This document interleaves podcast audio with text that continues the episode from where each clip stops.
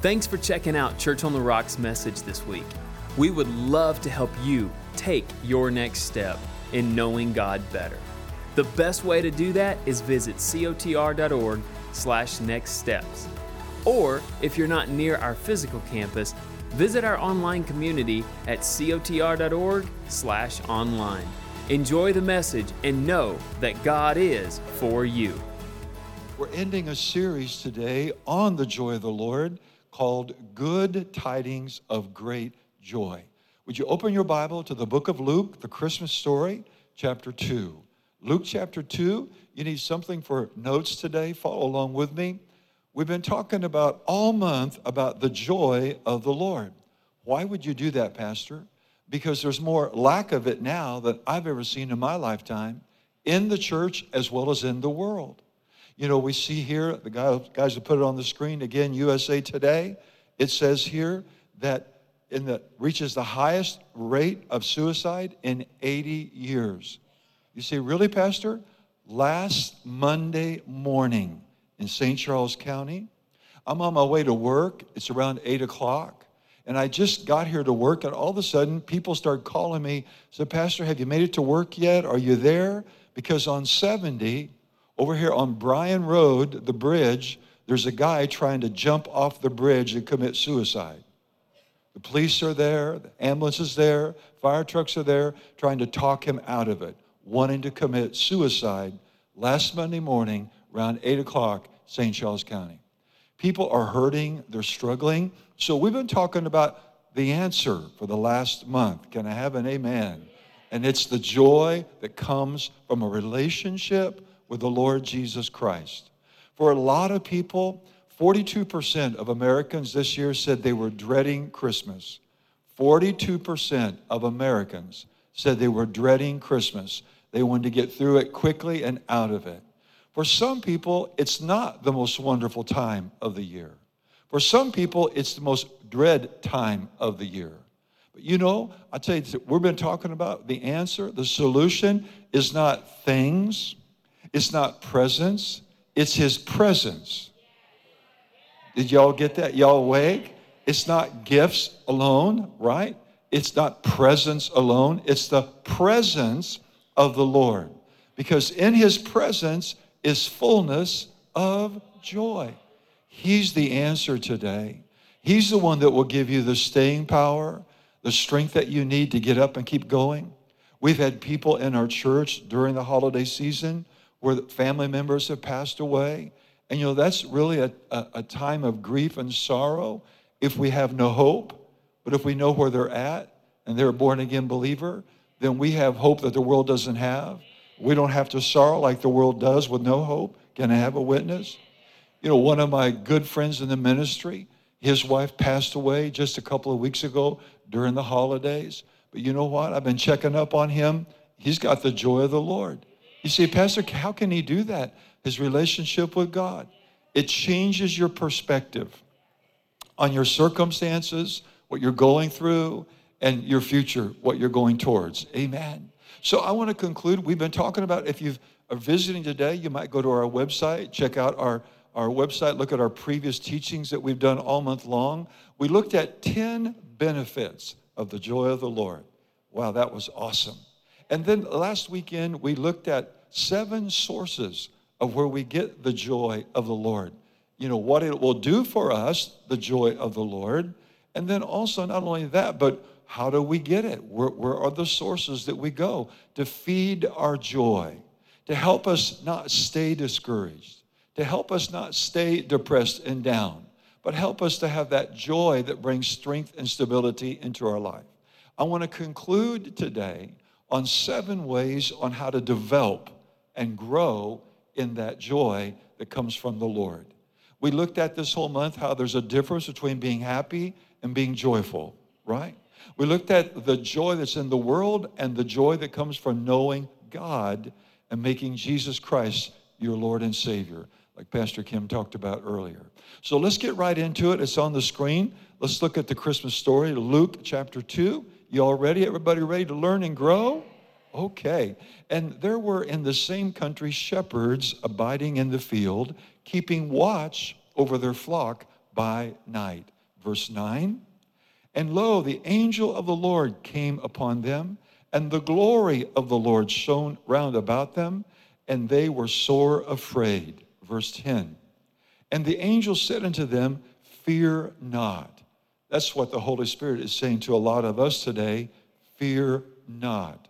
For behold, I bring you good tidings. Tidings means news. I bring you good news of great joy. So we got the title for our whole series in the month of December. I bring you good news of great joy, which shall be to all people. So notice, all people, all people can have this great joy that comes from this good news, right? That a Savior has been born, right? Next it says, verse eleven, for unto you is born this day, this is the good news, in the city of David, a Savior, which is Christ the Lord. So, so how do we grow in this joy that comes from the Lord, knowing the Lord, walking with the Lord, serving the Lord? How, how do we develop and grow in a greater level of this joy? Let's look at it seven ways. Next slide, guys. Number one, knowing who you are, your identity. You say, Pastor, isn't that obvious? Evidently not today, because we have women thinking they're men and men think they're women. Come on, somebody. Evidently today, we know we're trying to be somebody we're not.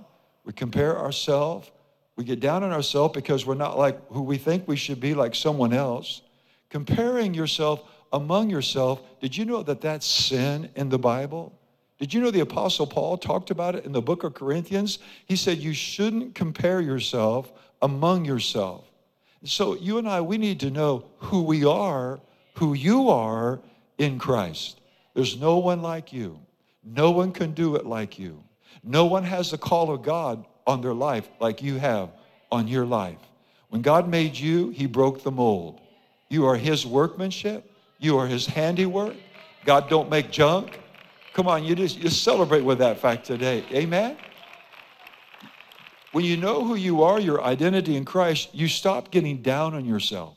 You get delivered from shame and guilt and condemnation and comparing and competing and feeling insecure. So when you know who you are and you know who God made you to be and you work on being the best version of that every day, it brings joy. Oh, yeah. Let's look at the scripture. Next slide, guys. Ephesians one, verse eleven. It in Christ that we find out who we are. Boy, that how much more, how much more direct and clear right there. If you're struggling, I don't know who I am. I don't know why I'm here.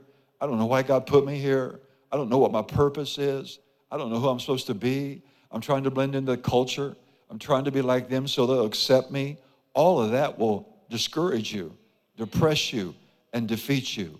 You need to find out who you are in Christ, who he made you to be, not like anybody else.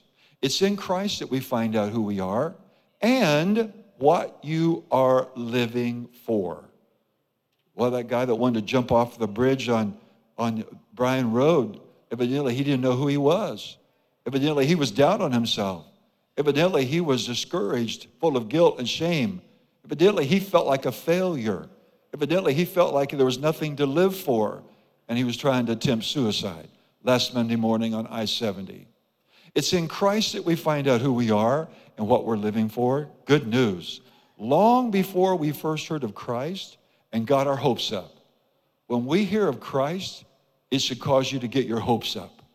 When you hear a, a, a Savior was born, the Lord Jesus Christ, and he came to save us from our sin, wow, it should get your hopes up. Long before we first heard of Christ and got our hopes up, he had his eye on you. He had his eye on you and a design for you for glorious living. You were designed by God. You were created by God on purpose and for purpose. And when you know your identity, and secondly, when you know your purpose, it will cause you to grow in the joy that comes from the Lord and fulfilling his plan for your life. Next, guys, next slide. Verse twelve, part of the overall purpose He is working out in everything and everyone. Next slide, guys. So uh, it is in Christ that you, once you heard the truth and believed it, this message of your salvation, this is the Message translation, you found yourself home free, signed, sealed, and delivered by the Holy Spirit. And that sounds like an Elvis Presley song, signed, sealed, and delivered, okay, by the Holy Spirit. Next slide, guys, moving right along. Number two is know your purpose. Know your identity. We just read it, and we just read it. Know your God-given purpose. People with a purpose persist. People who know their purpose, wow, there's a charisma. There's a, there's a stir in their step. There's direction. There's get up and go. There's bounce back ability when you know you're not a mistake and that God has designed you, that God has a destiny for you, that God has a plan for you and a purpose for you. It keeps you living. It keeps you getting up. It keeps you bouncing back. Oh, things may happen, but you realize this too shall change. It's just temporary, okay? Next, guys, next slide. Let's go right on to number three. Go right on to number three with the slide. Keep moving, all right? Learn to let adversity work for you. Learn, it's a skill set, isn't it? We all get hit. We all get hurt. But you know what? We need to know how to respond to that hit and that hurt. Let adversity advance you. Let adversity advance you. When you do that, you maintain your joy and you grow your joy and you come out stronger. Learn, it's a skill set, to let adversity work for you and not against you. Someone said, stay a student in the storm that you're in. Someone said, if I'm learning from my mistakes, if I'm learning from my hardships, I'm not losing, right? Someone said, when I fail, if I learn from my failure, I am not a failure, and that failure causes me to fall forward. So learn to let adversity work for you. Scripture for that is Romans chapter eight. I love this scripture. We have it on our bathroom wall at our house. And we know, we know, it's important what you know today. What you don't know can kill you. What you do know will help you. And we know that all things, God's not behind all things, but we know that all things will work together for our good. So I'm going to let adversity advance me. Together for good. Now, I have to qualify for that. I have to qualify, and here's the two qualifiers. Love God and walk in my purpose. Love God and walk in His will. And when I do that, when I realize that life's tough, life's hard, life hurts, we get hit. But if we get back up, if we bounce back up, it's the joy of the Lord that becomes your strength. It gives you bounce back ability. If you let adversity advance you and you develop a skill to let it promote you, guess what? You maintain your joy and you come out on the other side with a greater joy. Next, guys, next slide. We, well, let's just keep on going to the next. All right, number four, remove toxic people. Oh, boy, we hit a nerve on that one. Praise God. Don't look at anybody right now. Don't think of your relatives that wouldn't come to church with you this morning. Staying at home, Christmas vacation, okay? So number one, I forgot. How do we how do we grow and develop this joy? Number one was knowing your identity and who you are and how God designed you. And every day work on becoming better who you are, a better version. And then number two, know your God-given purpose, right? And then number three, what? Learn to let adversity work for you. And number four, remove toxic people. You become like those you run with. Birds of a feather hang together. Can't be an eagle hanging out with chickens, right? Okay, so under that scriptures, let's look at it. First Corinthians fifteen thirty-three, do not be deceived and misled.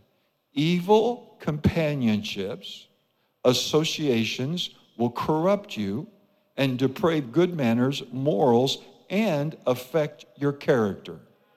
Remove toxic people. I think we have another scripture for that, guys. Next slide. Proverbs twenty, verse eighteen. Purpose and plans are established by counsel and only with good advice. So we want to be around people who give us good advice, right? Make or carry on war. Next slide, guys. Proverbs twenty nineteen. He who goes about as a talebearer reveals secrets. This is called gossip. Therefore, associate not with them who talks too freely on social media. Oh, I just put that in there. Whoa, how'd that get in there? Praise the Lord. So notice the Bible has all kinds of things to say. Be selective to be effective. The law of transfer of spirits. Who you run with, you will pick up their behavior, their attitudes, their habits, their perspective, their likes and dislikes. So I have to remove toxic people who are complainers, who are negative, who are always grumbling, who are always complaining, who are always negative. I need to look around and who I run with if I want to maintain my joy and feed my joy and develop my joy.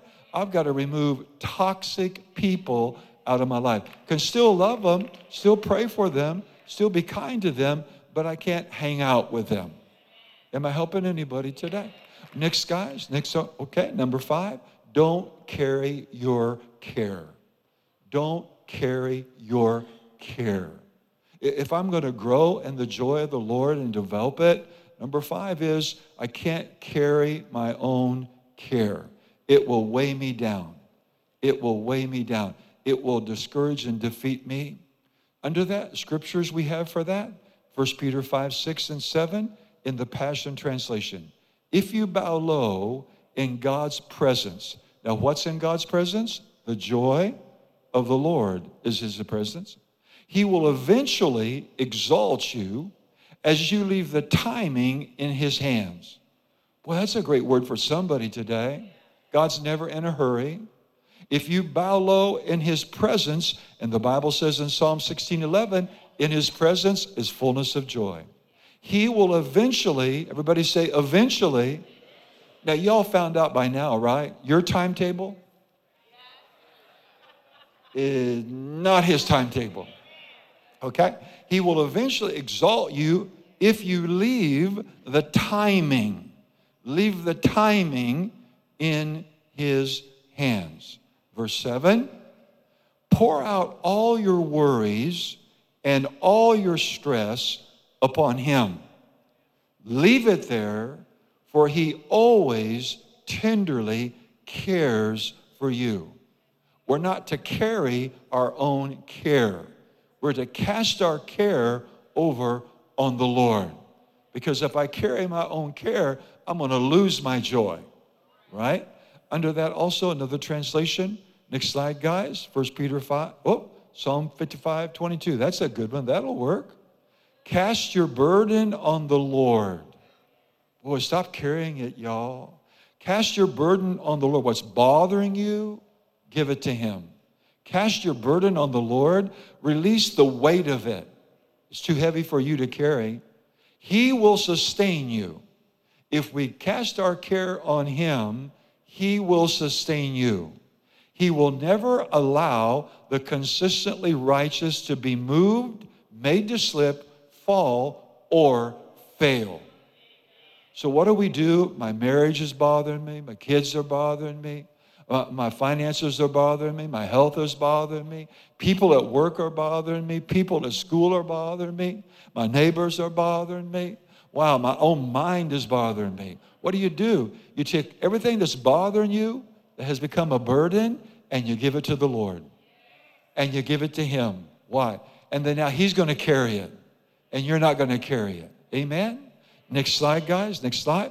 Number six. These are seven ways on how we grow and develop in the joy of the Lord. Thankfulness. Pastor, I'm going through the biggest battle I've ever gone through in my entire life. Well, you know what? You're getting ready for the biggest victory and breakthrough you've ever seen in all, until your whole life, right? So what should I do, Pastor? I don't know what to do. I've tried everything. What should I do? The best battle plan for the battle you're in is a heart and attitude of thankfulness. That's the best battle plan. Under that scripture, next slide, guys, First Thessalonians five eighteen. Thank God in, not for. In, not for. Thank God in everything, no matter the circumstances during the holidays. Be thankful and give thanks, for this is the battle plan.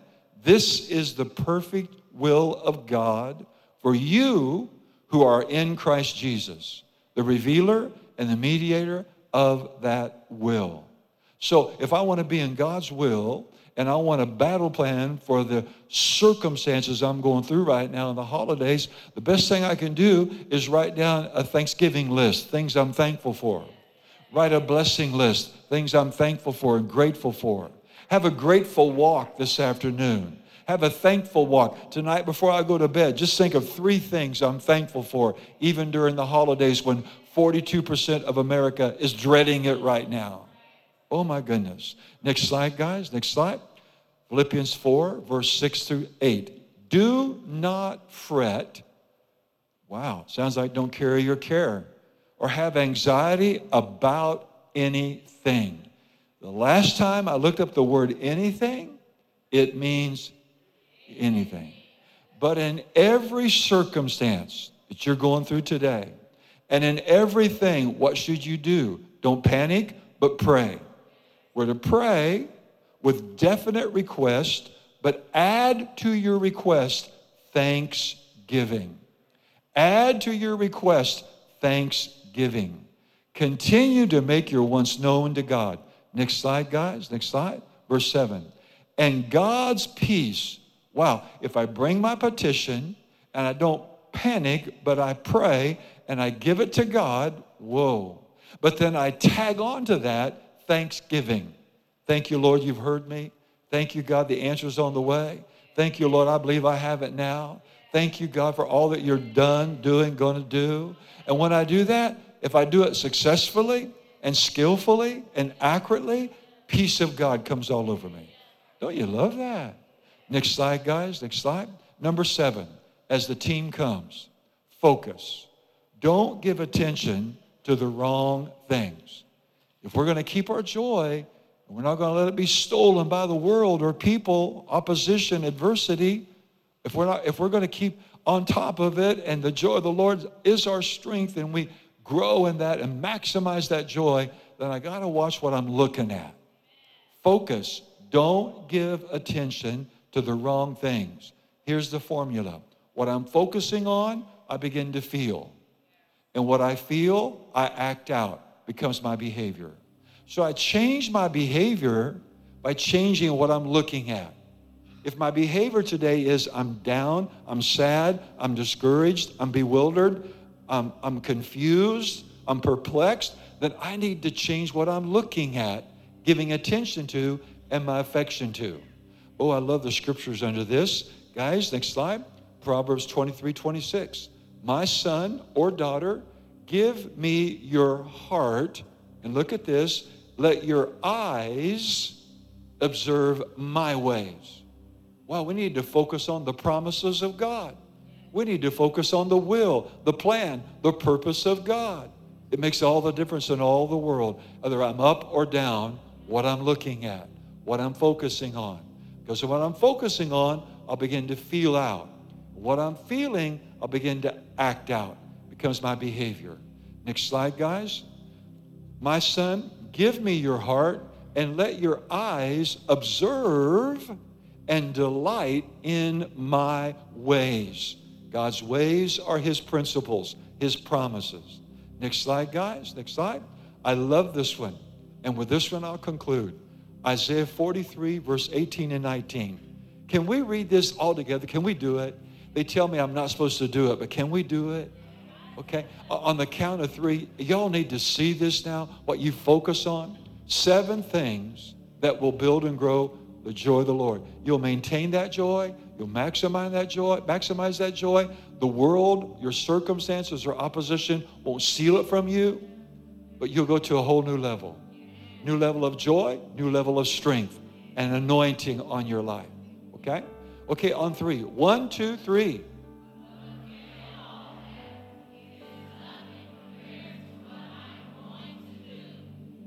Okay. Oh, oh, can we go back? You're going too quick now, guys. Oh, can we go? Oh, we need, oh, we need to know this as we leave twenty-three and go into twenty twenty-four. Whoa. But forget all that. Don't you like? Forget all that. I'm going to come over here now. Forget all that. All that drama. Oh, just forget all that. It's nothing compared to what I'm about to do for you.